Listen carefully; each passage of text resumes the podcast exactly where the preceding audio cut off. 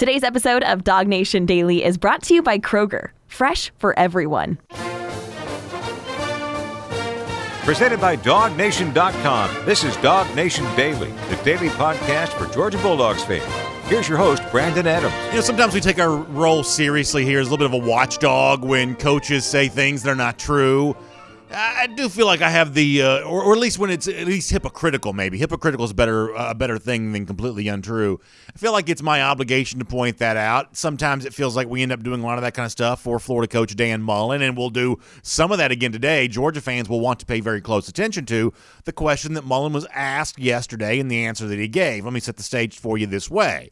Uh, programs all across the SEC and college football are beginning their summer camps, the start of practices that will eventually lead to the beginning of the season. Georgia getting going here at the end of this week. We'll get a chance to hear very soon, heading through the weekend, from Georgia coach uh, Kirby Smart and some of the Georgia players there. That's going to be really fun. Florida did all of this uh, tap dance yesterday. And longtime Florida reporter Pat Dooley, now retired from the Gainesville Sun, but a guy who's been close to the Gators program for quite some time, got a chance to ask Mullen yesterday about what Dooley sees as a lot of hype around Georgia here this offseason and what that means to a Florida team that did win the SEC East a year ago. And Dan Mullen, in his answer, well, he just pretends he hadn't heard a word of this, and that's not been the kind of thing that he's uh, interested in whatsoever. I, I think I've got some some uh, nits to pick with both the question and the answer, but let me let you hear it first, and then we'll kind of get into it after that. Let me let you hear Pat Dooley talking to Dan Mullen.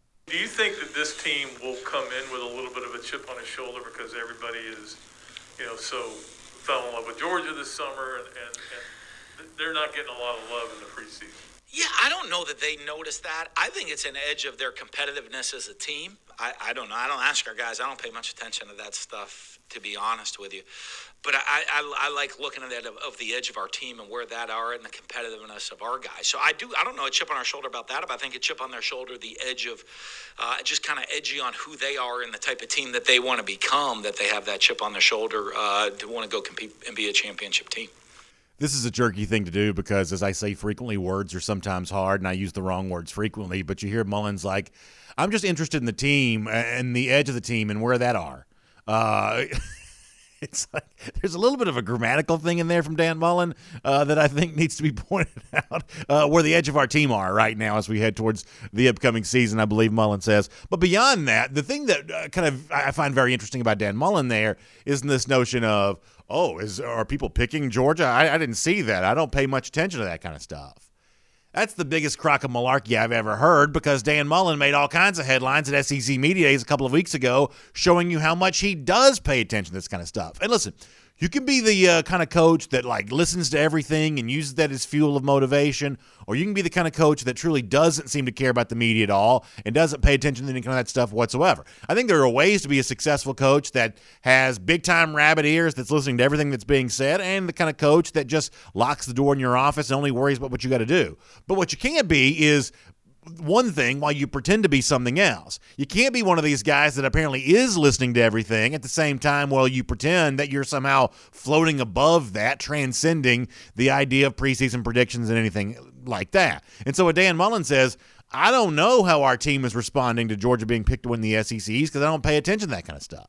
But if you want to go back to a couple of weeks ago, I'll show you this on the screen. Or uh, Orlando Sentinel reporter Edgar Thompson uh, asked Dan Mullen at SEC Media Days uh, what he thought about Georgia being the team to beat in the SEC East. He says, "Well, hold on, didn't they say that last year?" You know, and you kind of insert your own corny laugh line there when it comes to a Dan Mullen on that. In other words, saying well, I thought they were picking Florida win the SEC East a year ago. Now, we told you when Mullen said that back in July that what he said was erroneous, that Florida was heaped with praise a year ago, commonly picked to win the SEC East by many, many people. So, factually, Dan Mullen was incorrect to say a bunch of people were picking Georgia a year ago, but he's also you know, factually incorrect, I would say once again, when he acts like, well, I don't pay attention to predictions when he uh, tried to use predictions as fuel for his team back at SEC Media Days back in July. So this is Dan Mullen kind of really getting it wrong on both sides of that, showing himself to be a hypocrite in one side of his mouth, pretending that he doesn't care about preseason predictions, and in the other side of his mouth back in July, bringing up the notion of preseason predictions as a way of, I guess, motivating his team or patting himself on the back or whatever he was doing with that. But even beyond all of this, let's go back to the question that was asked by the longtime Florida reporter about, as Dooley says there, everybody fell in love with Georgia over the course of the uh, offseason. Now, we're going to talk more about this in a moment with a question that JT Daniels recently faced there as well. And, you know, let's be very honest right now about Georgia offseason hype. I mean, does it really exist all that much? Now, yes, the media did predict Georgia to win the SEC East, but that is just what I said it was. That's a prediction. That's not some sort of level of hype to say Georgia to win the SEC East because that is what Georgia has mostly done. Now, they didn't win the SEC East last year, and there are maybe some reasons as to why, but ultimately the results on the field matter. Uh, Florida won the SEC East. Georgia Georgia didn't. So a year ago, Florida did that. But you can't pretend like the history of the world started last November. The fact is, in 2017 and 2018, 2019, Georgia did win this division, including, you know, important head to head wins against Florida in 2018, 2019 that made that so. So the media picking Georgia win the SEC East isn't some unfounded hot take. It's just simply saying the thing that has mostly happened the last few years that didn't happen a year ago. We actually think it reverts back to form this year and Georgia wins the division once again. That's not some crazy prediction to say that, that a Florida team that scraped away a division win but also lost four times in the process might not come back and, and, and perform at the same level again this year. That's not some crazy high take. That's actually a fairly, you know, common prediction to give. But beyond winning the division, I mean, who out there is really predicting Georgia to do much more than that? Have you seen that? And listen, I pay attention to this kind of stuff very frequently. Maybe I've missed something, but I don't believe I have. Is there any loud media voice with a significant following? Is there anyone who's kind of gone out there and said, yes, we think Georgia's going to do more than win the division. We think they're going to win the SEC. The SEC. I mean, Georgia did get 50 something votes at SEC Media Days to do that, but I haven't really heard a prominent voice make that case. Uh, we haven't heard, at least that I know of, any prominent voice that's picked Georgia to win the national championship as of yet. Most people acknowledge they're on the short list of contenders. They'll be a preseason top four, top five team, something along those lines. But in terms of the kind of recognizable faces that you see on TV, have we heard any of them actually pick Georgia to win the national championship? It might happen. I don't think we've heard it yet. So I think the most important thing to identify and, and discuss when it comes to preseason, offseason hype for Georgia – is it doesn't really exist in large measure. We said this when Kirby Smart appeared at SEC Media Days, and we may see this when Kirby Smart speaks to the media here locally as Georgia gets ready to start its summer practices. This whole, you know, line of thought of if not now, when for Georgia? When are they going to win a national championship? When are they going to get over that hump? The fact is, Kirby Smart didn't take a lot of questions like that at SEC Media Days. That just wasn't a big part of the chatter that he dealt with there. So right now, what you see is a fairly, I guess, tepid appraisal of Georgia during this offseason. Good enough to win the SEC East, and it seems like almost anybody with any you know significant following beyond that is taking a wait and see approach of let's see exactly how this team looks on the field before we go proclaiming them to do anything beyond winning the SEC East, which at this point in time is uh, not an unreasonable goal for a program like UGA. And, and if anything, I'd say what Florida and Georgia are both playing for a little bit this year, although Dan Mullen doesn't acknowledge that, is that part of the reason why Florida's not getting any offseason hype whatsoever, not even picked to be in the preseason top 25, according to guys like Phil Steele, is because in and around beating Georgia a year ago, and listen, I'm a dog fan and a Gator hater, but you got to give Florida credit. They did win that game. But in and around that, we didn't see much from Florida last year. Embarrassing bowl loss to Oklahoma, and Mullen can try to explain that away if he wants to, but it did happen. And in comparison to Georgia winning its bowl game against Cincinnati, that's probably a little bit of an edge in favor of Georgia. But, you know, playing close to Alabama, that kind of, you know, moral victory just doesn't get you a whole lot. That what Florida's actually playing for this offseason is to propel themselves back into the offseason conversation next year, right? I mean, that's what this season's really about. That folks saw Florida break through, win the SEC East, but really not be a real threat to do anything much beyond that. And I think a lot of the media that's ignoring Florida, I think they'd probably say we're kind of ignoring them with good reason because they showed last year that they may be capable of beating a down Georgia that's got injuries and quarterback issues and things like that, but they don't really compare very favorably to the very best teams in the country. Oklahoma dragged them up and down the field for the bowl game. And to a degree, I think that's maybe a certainly uh, slightly less true for Georgia, but there is also a version of that that's true for UGA there as well that, as I've said before, the only thing worse than getting a bunch of off-season hype is the moment when that off-season hype sort of stops. And you stop getting those questions of when are you going to get a national championship? You know, when are you going to break through and be back in the college football playoff? At a certain point in time, the media they stop asking those questions because they've sort of decided in their mind that it's no longer relevant to even wonder about that because you know time has passed and it just hasn't regenerated the way that it did in 2017. So Georgia's kind of playing for some of that a little bit there too.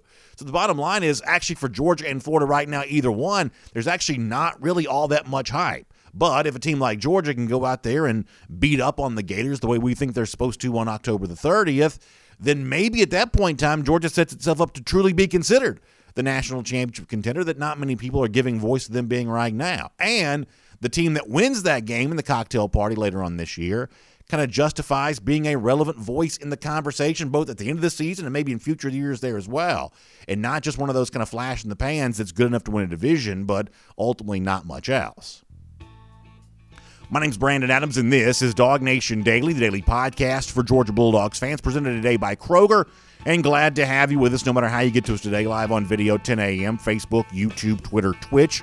We're glad to see you however you watch us on video, including those of you that check us out right there, top of the page, above the fold at dognation.com. What a great way that is to, uh, to display our show on video. Very accessible for those of you kind of already going to dognation.com anyway. That's a really cool thing to be able to do. And of course, these kinds of things, whether it be making the show available on video or what we do on podcast, which, by the way, Monday, episode number 1500 of our show. I'm really excited about that.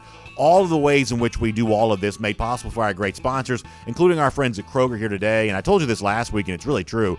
I've gotten so many people reaching out to me to say, BA, you know, I have found so many of the school supplies that I need right there at my uh, local Kroger, and that's a great thing to be able to hear because let's face it, you know, you get those lists from your class for your for your children, and you're trying to figure out what all this kind of stuff is. And the good news is Kroger's kind of a one-stop shop for all that. They got eight plus deals on everything you might need for both what goes in the backpack, what goes, you know, in the lunchbox, the snacks, and everything else. You get all of that at Kroger, and you can check them out online for more on that. It's Kroger.com/school kroger.com slash school. You can find out a lot more about that today. Great to have them as part of the program. Great to have you with us here as well. Coming up in a couple of minutes, we'll talk to Jeff Sentell, get all kinds of UGA recruiting updates with him as we go on the road, assisted by AAA. Phone issue persists, so we did pre-record this with Jeff yesterday, but I think you're going to really like it a really good breakdown of Dillon Bell, the wide receiver commit from this week, and Griffin Scroggs, the offensive line commit from this week. Also, a lot of breakdown of guys that you know have made some news as of late. Jaheim Singletary decommitting from Ohio State, Earnest Greene, the offensive lineman from California, taking a visit to UGA. We'll find out from Jeff all about where all of that stands here coming up in just a moment. But before we get to that, though, I do want to go around the doghouse here today, which is delivered by my friends at Marco's Pizza, and I want to build on the theme that I was just talking about a moment ago. That there's this, I think, perception out there, and you know, certain media folks seem to to be pushing this that there, there's somehow this huge level of hype around Georgia. As we said before, you have a hard time actually identifying it, although some media members seem to think it exists. I'll give you another example of this. Marty Smith is an ESPN personality. Many of you are aware of him, and he and his partner, um, uh, is it Ryan McGee, whatever the McGee dude's name is, uh, they were interviewing JT Daniels at SEC Media Days. Now, Marty asked JT about the supposed hype that exists around UGA.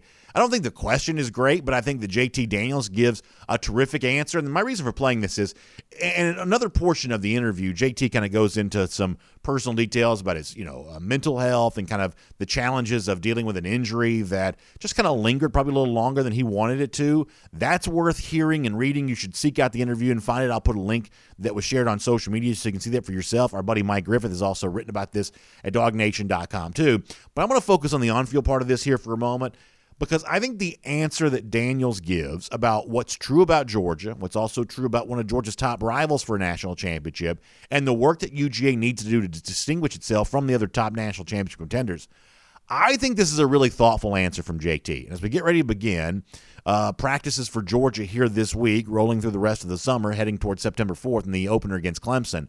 The words from your starting quarterback here, I think, carry a lot of weight. I think it's a little bit of an odd question from Marty Smith, but a great answer from JT Daniels. Take a listen to this. People who analyze the Southeastern Conference every day have massive expectations for the Georgia Bulldogs every year. We hear every single year, this is Georgia's year. That refrain is very common right now, entering the 2021 season as well. What do you believe your ceiling is as a team? We have the talent to do whatever we want. We have we have a bunch of things like we have the pieces that we need. It's on us to execute. But like Alabama has the talent to do whatever they want.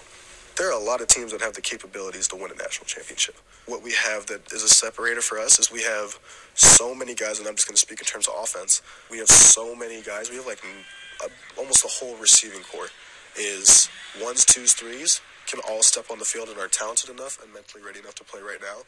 That doesn't happen very often. We have five running backs that, if they're in the game, I don't think twice. They know their protections, they know their run assignments. We have like three deep of linemen, like five or six tight ends. If they're in the game, doesn't matter which one of them, I trust them. There is a line of thought that JT Daniels explores in that question that I think is really, really important. And the fact that Daniels – you know, being a player on this team that he's thinking this way, I think that's probably a pretty good thing for Georgia. Here's the line of thought that I think you got to consider here for a moment.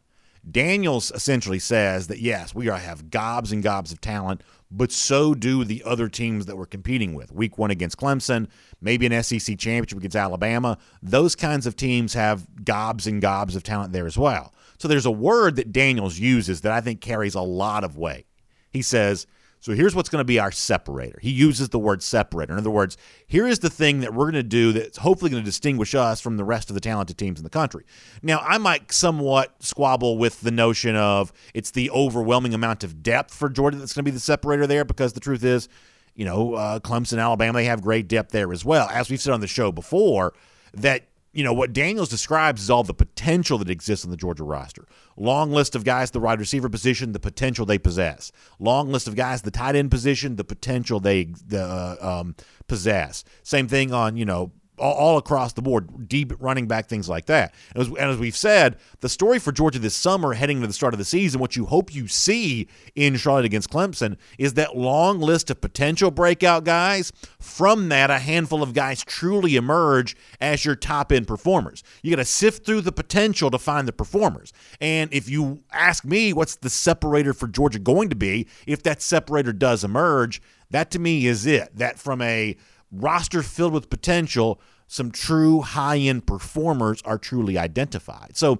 we may squabble with what the separator for Georgia is, but the fact that Daniels is even thinking that way, I think that carries a lot of value and a lot of weight. That's a pretty thoughtful guy, your quarterback position. And as I've gotten to know JT Daniels a little bit, and admittedly, I guess I probably had a perception of him from the state of California as kind of a guy that went to kind of a fancy high school and goes to mm-hmm. USC and has a lot of hype around him. It's not that I thought he would be a bad guy, but but I, I, guess I was never fully prepared for just how much I would grow to like Daniels off the field, as much as I've obviously found plenty of reasons to like him on the field. When Daniels talks, I find myself kind of perking up, ready to listen to what he has to say, because he seems to have a pretty thoughtful way of analyzing what's going on with himself, what's going on with the rest of his team, and maybe even the rest of college football there as well. So good stuff from your Georgia quarterback as the Dogs get ready to begin their practices here in boy, that September 4th game against Clemson really looms in a very big way. That is around the doghouse. It's delivered today by our friends at Marco's Pizza. And one of the cool things I like about Marco's Pizza is you know, they have all kinds of variety choices for you, whether it's the traditional kinds of pizza or those specialty pizzas made in house that have some really, really cool uh, options and combinations. Plus, they have really cool menu items like the pizza bowl for those of you that maybe don't want the crust, that you kind of like the idea of, hey, maybe either going without the carbs or you have a dietary restriction or whatever else. Uh, that's one of the things that Marco's Pizza can provide for you there as well. They're just really creative about the ways in which they put their item together. Plus, their, their menu items together. Plus, you're talking about you know delicious pizza, uh, you know melty cheese on top of you know real authentic Italian crust. It's just one of the things I just love Marco's Pizza for those reasons. Plus, great savings there as well as you head towards the weekend. Keep this in mind Right now, you can get a large one topping pizza for just $9.99. That's incredible savings. Large one topping pizza for just $9.99. You can go to the Marco's app. You should download that if you haven't, or check out Marcos.com today. You can uh, get set up for the weekend with our friends at Marco's Pizza because pizza lovers get it. All right, it's great to have you with us here today. It is Dog Nation Daily presented by Kroger. When we are done, before we're done, long list of SEC news that I want to give you an update on. Plus, a little bit of good news for a former dog still in college and a former dog trying to make his way in the NFL. We'll give you all of that. But for now, everything related to UGA recruiting, the two big commits the dogs got this week, and possibly what could be coming next after that, plus some key updates on some very big names. Let's get it all from Jeff Sentell. This is pre recorded, but it is great. On the road, assisted by AAA. Good to have you all of us with us as well. From Athens and across the SEC or wherever the recruiting trail may lead, here's a DogNation.com insider. Jeff, I've got so much I want to talk to you about, but let's begin right there. We saw on Twitter from you on Thursday, getting a chance to be in Rabun County, seeing some of Gunnar Stockton's practice, and really a good looking ball coming out of that young man's hand as he gets ready to begin his senior season. What did you see from Stockton today? And no doubt the folks up there in the beautiful mountains of North Georgia are ready for the start of the upcoming year. And Obviously, Stockton going to be a big part of that. How did you experience him here today? I guess we got to say we're going to see the um, the best of Gunnar Stockton. Brandon, I, I, know everybody's embracing the health kick, getting into their uh, getting into their fine fall season form. But get this, Gunnar feels says he feels a little bit stronger. He's squatting more than he ever has before. He's done yoga. He's worked on that core really well. Um, I got one for you. He's about six one, about two fifteen. Uh, pretty good fighting weight there for him. He feels better than he ever has before. And um, I think Coach Jaybo Shaw here at Rabun County, I'm actually in his office right now.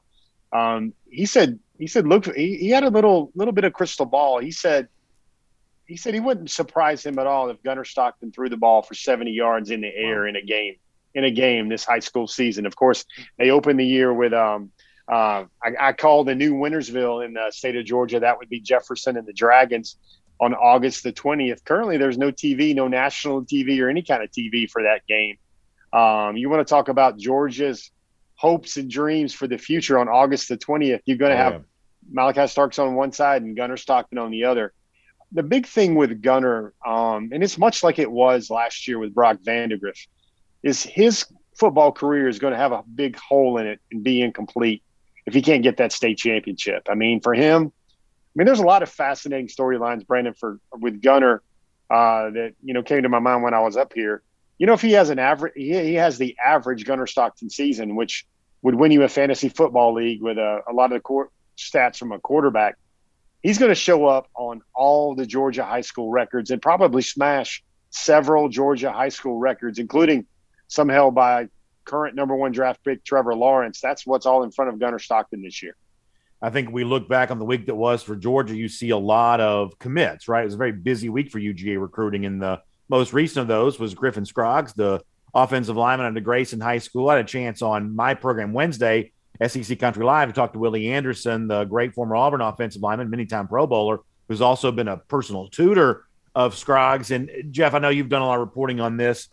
It's very interesting to watch the way in which Griffin Scroggs has emerged as a player. And what Willie Anderson said – on Wednesday was he thinks a lot of this would have actually happened for him a year ago had there not been COVID, had there been camps. He would have had a chance to show that. But no doubt, physically, Scroggs, who's always been tall, who's always been, you know, above that 300 pound number, is actually now a mean, lean version of a low 300 number as opposed to maybe the 335 or whatever he was, you know, way back years ago. And it is certainly an inspiring story to see somebody who as has been explained to me, love the University of Georgia, work hard to get on UGA's radar, get the offer, accept that offer. Jeff, those are the kinds of stories that I love celebrating. And I can't pretend that I don't care about four star this and five star that. Obviously, that's the kind of stuff I ask you about all the time. But I've also got a little room on my shelf for guys who love UGA, make it a life's ambition to get a scholarship from this program and then get a chance to do just that. Uh, that sounds pretty good to my ears as well. You know, you know, Brent, I'm a sucker for a really good story, and I'm also a sucker for somebody that tells me something I've never heard before in my career. And You know, you got a 310 pound scuba diver coming on the way to the University of Georgia. You know, Griffin Scroggs, you know, he's like, you know, somebody throws his state championship ring off the boat 100, 125, 150 feet down. He can go down there and get it. Now, does that make you a good football player? It makes you the ability to control your breath, uh, measure your breath. um, you know, have very good fitness level, have a very good wind. Those are all things that will translate to the game of football. And um, I, I, like what this kind of reinforces what Willie said. That's great having him on there because Willie's a guy that really knows what we're talking about. I mean, he's probably one of the greatest four or five offensive linemen in Cincinnati Bengals history, much less Auburn. but with Griffin, Griffin was very interesting about how this is what we thought would happen out of COVID, Brandon. We thought there's going to be some players that are too good for where they wind up because nobody got the chance to see them. And luckily for Griffin Scroggs, he got the chance to be seen and evaluated a lot. And now he's a Georgia Bulldog.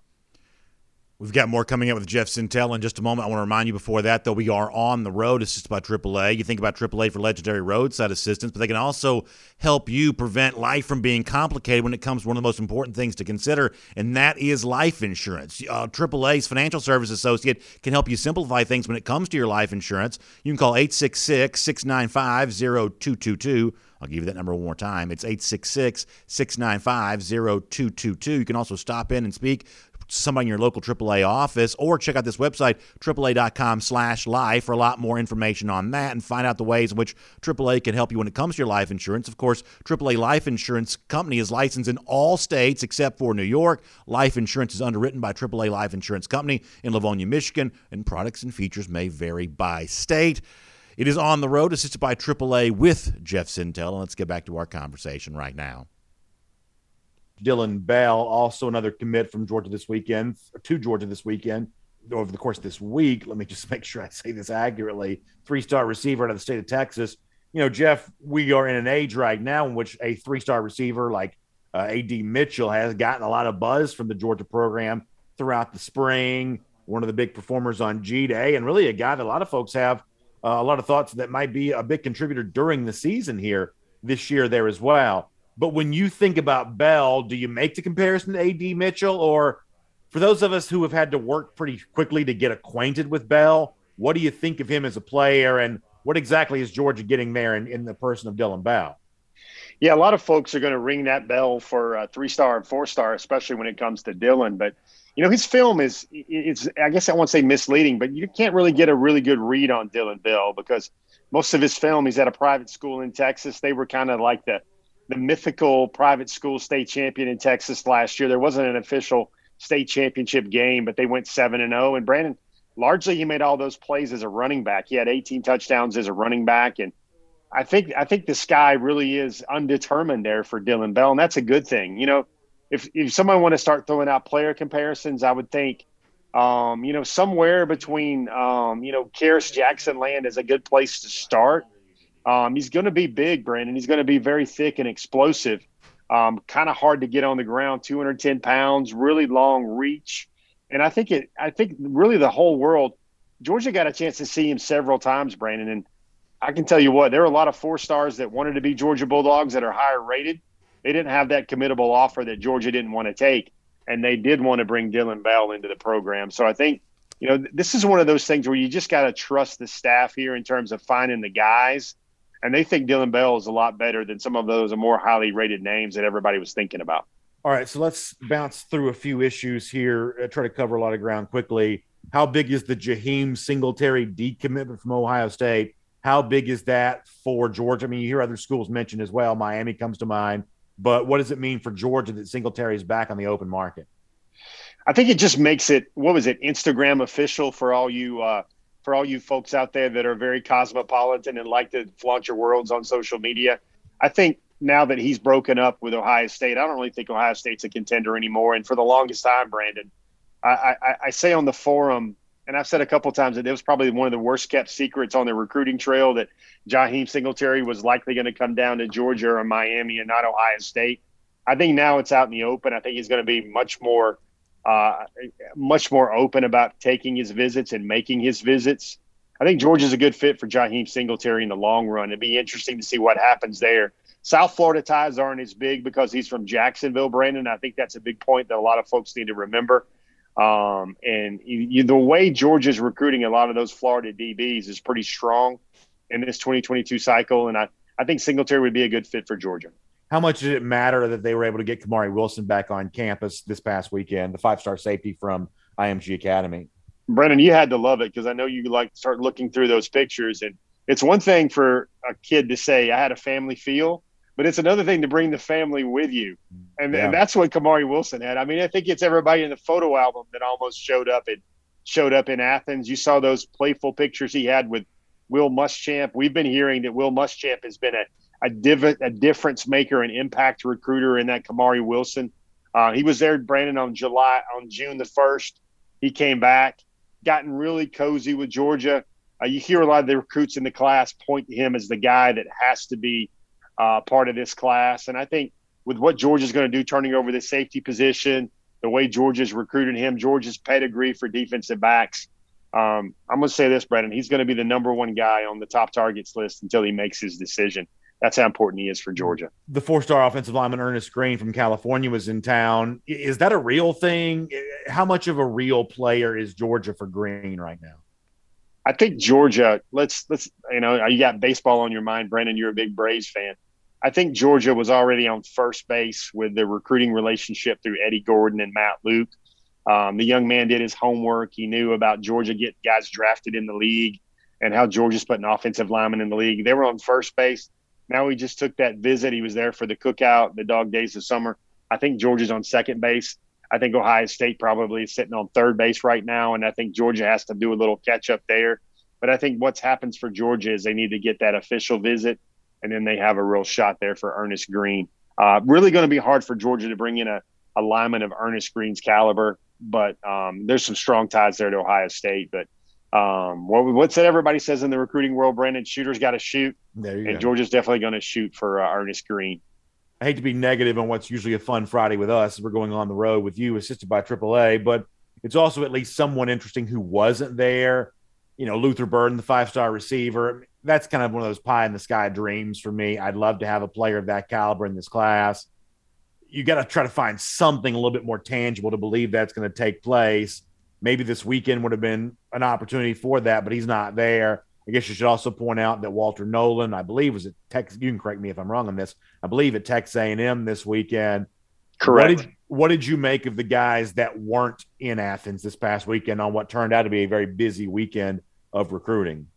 Yeah, I know. I know a lot of guys in the business will trot out those Luther Burden stories because you can say number one wide receiver and you can get some energy off that. Um, I don't know, but here's what I think: Georgia doesn't. When Georgia has a thousand yard receiver or has a receiver putting up those type of numbers through October, I think that's when they become a serious player for Luther Burden and not before. I think that goes hand in hand with what everybody's goals are for Georgia's season. Um, Georgia's got to end up with one of those big boy defensive tackles, Brandon, whether it's Travis Shaw, Walter Nolan, um, Big Bear Alexander. Uh, and you can even throw the name Hero Kanu in that in that mix now, Brandon. I don't know if you know the name Hero Kanu yet, but it's a really, really interesting story. Georgia's going to get an official visit. That's a certainty. This is a young man that grew up in Germany as a soccer player. Um, you got some Nigerian roots there, and I mean, 6'5, 295, Brennan. I think he can play everything from a zero tech all the way up to a five tech. That's how versatile he is. Um, uncommon agility, Brandon. He used to be a goalkeeper. Um, and when he was playing soccer in Germany, now he's in California. I think, Brendan, he's going to be 17. He's just going to be 17 years of old when he enrolls early at some school in January. I think the defensive tackles are, are going to be a constant source of conversation between us two friends right here on your Friday program. I want to ask you something though, Brandon. If you Please. could have give, if you could have, if I could have waved the magic wand and put any of those names that were absent from the cookout, and you could have put them there in Athens having a great visit, who would you have wanted to have there? I'd go Burden one, and then probably Nolan two, and you know between Nolan and Shaw, I, guess I don't quite know which one I should think is the better between the two. I don't know that I have a fully formed opinion on that. So I'd say Burden would have been my number one, and that elite defensive tackle, whether it be Nolan or Shaw, and I guess it probably would be Nolan. Uh, that'd be my number two name on the list. You know, I, I just think the degree of difficulty with the pull there with Oklahoma, especially with Oklahoma trending to the SEC. That also makes it very hard. Um, you know, in my mind, Brandon, I think, you know, I'm curious. I don't know whether you're you like that five star flavor, but for me, I think the name is probably Andre Greene Jr. If you're going to get that wide receiver and check that box with a big time talented wide receiver, I think that was Andre. I don't think that's as big a deal that he wasn't at Georgia because he never said he was going to Georgia. He did wind up with his uh, longtime favorite Clemson. Uh, he did. He was able to check out Clemson um, recently as well, but I think that's really important. The wide receiver. I mean, you need to start speaking names into existence, Brandon, and start polishing that off, man. And um, whichever one you want to speak into existence, I, I think it might be on the offensive side of the ball rather than the defensive side of the ball. Jeff, I like that. Great stuff. And we'll certainly try to do our part to speak that into existence. Thanks for being here on the road assisted by AAA as you join us from Rabun County. Have a great weekend. We'll look forward to speaking to you back here again on our program very soon again as well. Yeah, lots of stories. We're going to have Gunnar Stockton. We got Justice Haynes. Wow. Um, I'm going to be tonight actually at the big Buford versus Cedar Grove scrimmage game, folks. That's a that's a hog molly slobber knocker of a doesn't count for anything. Starters get one quarter and rotators get in there as well. Are there any college prospects in either of those two teams, Jeff, that we should know about? you know, I'm going to sit there and go, who's not a college prospect? Right. And that's going to be a lot easier. You know, CJ Madden just named sure. his top five. You got Jake Pope guys get Georgia fans that need to start thinking about that name, Jake Pope, a little bit too. That's right. I know he shows up on our list as well, but um, Cedar Grove, Buford, man, uh, Friday football is here in the state of Georgia. Wolves and Saints on a Friday night. That sounds like a pretty good way to do it. Jeff, thanks for being here on the road, assisted by AAA. We'll look forward to talking to you soon. Thanks, buddy. Have a good weekend. Let's take a look around the rest of the league. This is SEC Through. By the way, speaking of uh, high school football, which you heard from Jeff Sentell right there, you may see this from our friends at Score Atlanta. Our buddy IJ Rosenberg and the entire team there partnering once again with Peachtree TV for a great slate of high school football this fall. And you may hear it said, let me may be the first to tell you that I am looking forward to being a part of those broadcasts, at least a big uh, part of those, along with a huge host of other uh, folks as we bring high school football to you later on this fall. More to come on that, but you'll hear some about this. So let me go ahead and say I am very, very excited to be back a part of the high school football scene here on the TV front in the Atlanta area in the state of Georgia here this fall, working with our friends at Score Atlanta and Peachtree TV. Great slate of games coming up and I can't wait to tell you more about that as we get a little closer. But uh, there's some chatter starting to take place around that, so let me uh, be the first to say, really looking forward to being a big part of the high school football community here later on this fall. Before we do our SEC through, let me also remind you about our friends at College Ave who can really help you with one of the most important things that so many folks are thinking about this time of year, and that's figuring out how do you pay for college, especially some of those last minute expenses. Obviously, at, at times that can be a huge challenge, and that's where College Ave can really step up here because they offer private student loans. Uh, that can help cover all the expenses and help make sure that you get uh, your college experience paid for, which is a uh, very important thing there. They have competitive interest rates, uh, flexible repayment plans, and great customer service. And of course, a quick, stress free application takes just three minutes. So it's very, very easy to get set up and find out all about what your interest rate was going to be, what your what your repayment plan is going to be. Really get all the information that you need. Website's on your screen if you're watching on video, but I'll tell you more about it. It's collegeave.com. That's A V E, collegeave.com. And you can find out more about how the folks from College Ave are helping you when it comes to paying for college. Make sure you check that out today. As far as our SEC through stuff goes, a little more fun to make of Dan Mullen today, if you don't mind. So there's a big time offensive line recruit, at least pretty big time in the state of Florida, named Leighton Nelson. And up until recently, Nelson has been a commit to the Florida Gators. Well, guess what? That's no longer true. Uh, Nelson flipped his commitment. Now, listen, with all due respect, if you're an SEC fan, here's the thing that you never want to hear that our number one offensive line recruit just flipped away from us and he flipped to UCF. But in this particular case, that's what happened. And the quote here from Nelson is pretty damning all the way around about telling Dan Mullen and uh, John Hevesy, the offensive line coach, that he wasn't coming to Florida. Here's what Nelson says, and if I could take a bath in this quote, I would. It says, uh, It was pretty tough, especially given the phone call before uh, my commitment. Like Coach Hevesy and Dan Mullen have been, listen to this, he says they've been spamming my phone and they were getting like a little defensive about it. a little defensive about the uh, offensive lineman flipping from Florida to UCF, the Golden Knights. There, he says I can understand that. So it's kind of hard, like to uh, deny that. But all in all, I think UCF. Uh, for the majority of recruiting deserves. Uh, just excited about the future. Uh, talks about Herb Hand, Gus Malzahn, but says Dan Mullen and the Florida offensive line coach John Hevesy were spamming his phone and got defensive when he told him he was decommitting. Uh, that's pretty entertaining stuff all the way around. On a more serious note, uh, Florida coach Dan Mullen has also talked about what I think is one of the stranger stories of this offseason, where things stand with Brenton Cox. You may remember that Cox at one point in time had a very cryptic tweet about being, you know, the best pass rusher in college football in 2022. And a lot of folks kind of took that and run with that, ran with that, and uh, basically tried to report on the basis of that social media post alone that Cox was out for the upcoming season. In fact, when I would mention this, I'd have people in the comment section telling me, well, BA, you didn't hear? Brenton Cox is out for the year. And what I'd always say in response to that is, no, that's not true. That's just what some, you know, Nimrod ran with, but that's not the actual facts. Uh, Cox did deal with an injury but he is back at practice in a somewhat limited capacity for Florida right now.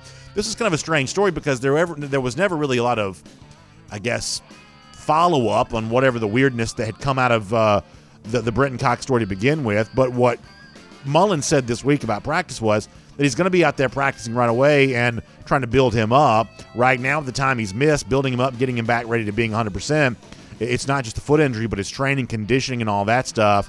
You know, I expect big things out of him. And listen, I don't deny that that Brenton Cox is supposed to be a big part of the Florida offense, but if I'm a if I, or should say Florida defense, but if I'm a Gators fan, hearing about conditioning stuff and and not just recovering from injury, but also getting getting into playing shape to be that guy coming off the edge, you better believe I'm paying pretty close attention to that if I am a uh, Florida fan.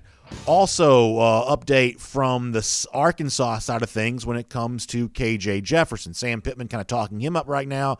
Uh, that's the likely Arkansas starting quarterback. Pittman not outright naming him as the starter, but certainly identifying him as someone who leads in that quarterback competition right now. Now, Jefferson is nowhere near as well known as the starter for Arkansas a year ago, Felipe Franks. Franks obviously played actually pretty well as we thought he might working with Kendall Briles a year ago. Jefferson, by comparison, is not as well known, but he was a former four star recruit coming out of high school. He's out of the state of Mississippi. And Jefferson did play last year near the end of the year against Missouri. He was only 18 of 33. That's just 50 something percent. But he did throw for 274 yards and he threw for three touchdowns in that game. My reason for bringing up Jefferson here in this context and Sam Pittman talking about him is, is that Arkansas is one of the more experienced teams in the SEC right now. Bring back a lot of returning production, a lot of returning starters. They did lose a big wide receiver to Oklahoma, so that's an important part of the offseason evaluation of the Hogs. But this is a team that just kind of brings back a lot. And one of the things you're left to wonder is, well, what's the new quarterback going to look like in place of Felipe Franks? Franks gave the Razorbacks a chance to win some games a year ago. A little bit of confident talk from Sam Pittman when it comes to Jefferson here, who he's not naming as the starter at the moment, but calling him the number one guy in that room. And I think there'll be a lot of eyes on, especially for gamblers, people who care about you know season win totals and point spreads and things like that finding a capable quarterback for a team that's got a lot of experience in most other places, that could be pretty interesting for Arkansas uh, here. A couple of other SEC through stories I want to get to for just a moment. So Steve Sarkisian has said something, and he said it in the context of, you know, Texas remaining in the Big 12, but SEC fans are going to hear this stuff. They're just going to roll their eyes because I think in the SEC this is much less true. So what Sarkisian said was that he's very comfortable with the idea that Texas is going to be every team's biggest game. Now, he said this in light of, you know, being lame ducks in the Big 12 and the fact that I'm sure most of the other Big 12 schools, in fact, we don't have to guess this, they've been fairly open in saying this, they're pretty irritated with Texas and Oklahoma, and they had plenty of reasons to hate Texas as it was. So what Sarkisian said was that he was comfortable knowing that the Longhorns were the biggest game for every team they play. But here's the thing I also hope he's comfortable with, and hope Longhorns fans themselves are comfortable with this. That may be true in the Pillow Soft Big 12, where they carry a lot more weight and throw a lot more weight around than they will here in the SEC. But I think one of the things that may disappoint Texas fans is the idea when they come into the SEC, they are no longer everyone's biggest game. They may be Arkansas's biggest game, they may be Texas A&M's biggest game, and they may be Oklahoma's biggest game. That quartet of schools right from the like the farthest west version of the SEC, they'll all treat each other as a very big deal. But Texas coming into Athens is no different than Alabama coming into Athens, or no different than going to Jacksonville and play Florida. SEC teams are used to playing a lot of teams that have bullseyes on their back, and Texas, to the average SEC fan, does not stick out from the crowd any more than any of the other, you know, high level programs in the league do. Now, listen, will there be a lot of buzz around Texas and there are a lot of SEC fans looking to take them down a peg? Yeah, that's true. But this notion that Texas casts a bigger shadow than the other programs in this league, think Steve Sarkisian deep down knows that's not true, having been in Alabama's offensive coordinator. But important to mention that, uh, you know, nonetheless. Bryan Harsin, the Auburn coach, has also talked about his new wide receiver, Demetrius Robertson, saying that you know he has been at Auburn, he's been going through the paces there, but I guess they're still trying to dot some I's and cross some T's when it comes to the academic stuff and getting him back out there practicing. They expect that to happen sooner rather than later. As we told you many times before, Auburn is pretty thin at the receiver position here this year, and so I'm fairly curious to see if Demetrius Robertson can find success at Auburn that he never found at UGA. Obviously, these summer practices are a big part of that, and getting him up to speed quickly, getting him on the practice field as quick as possible is go, go, going to go a long way towards determining just how successful he can be in that. And Bryan Harsin says he's almost there, but not quite there as of yet. One more SEC through story I want to get to here uh, for just a moment. Thought it was interesting that Jimmy Calloway, the Tennessee wide receiver, was asked about the like the four different quarterbacks who are competing to be starter at Tennessee right now. You got Brian Maurer, you got Harrison Bailey, you got uh, Hendon Hooker, the former Virginia Tech quarterback, Joe Milton, the former Michigan quarterback, and you know Calloway was kind of giving you one of those kind of coach speak, player speak type answers. But then he did let it slip that he felt like the ball that Milton threw was completely different than what anybody else throws. He felt like that there was just more zip on that ball that Milton threw Obviously, Milton, a pretty high profile, former very hyped quarterback at Michigan. And at least in this one particular case, at least one Tennessee wide receiver says what he sees coming out of Milton's hands, the ball that Milton throws, is just different than the rest of the guys. I still say that if I was you know Josh Heupel, I'd probably try to build my offense around somebody who's been there, someone more like Harrison Bailey. But interesting to hear Calloway speak up on Joe Milton there We'll make that your SEC through. I'm going to give you a couple of updates here on a couple of Georgia things, at least slightly Georgia notes in a moment. Before that, though, let me once again give a shout out to my friends at the Finnish Long Drink. I love what the Finnish Long Drink brings to the table, especially you head towards the weekend. You're talking about a ready to drink cocktail. Listen, the last thing I want to do when I'm getting ready to enjoy my weekend is to also have to you know, play bartender. Like I love bartenders, I'm just not a very good one myself when it comes to mixing my own cocktails. That's why the Finnish Long Drink makes all of that irrelevant. I don't have to worry about that. It's ready to drink right out of the can. You pop the top, you can take a sip, you can pour it into a glass, you can do whatever you want, whether it's the long drink strong, the long drink cranberry, long drink zero, the original that kind of comes with that like grapefruit flavor and the and the gin kick. This is a fun thing to enjoy as you head towards the weekend. So if you haven't tried it yet, so many of you have, and you've been good enough to tell us when you do. But if you haven't tried it yet, find them online, thelongdrink.com. That's thelongdrink.com. And you can find out golf course, beverage store, bar, wherever you're frequenting this weekend, you can find out which ones have it, and you can check some of that out today. Make sure you try the Finnish Long Drink. So, a couple of quick notes here before we wrap things up. Rod Carey is the head coach at Temple, and this week he is officially named former Georgia quarterback and starter week one against Arkansas. You'll remember that. D'Wan Mathis, who transferred up to Philly to play for the Owls.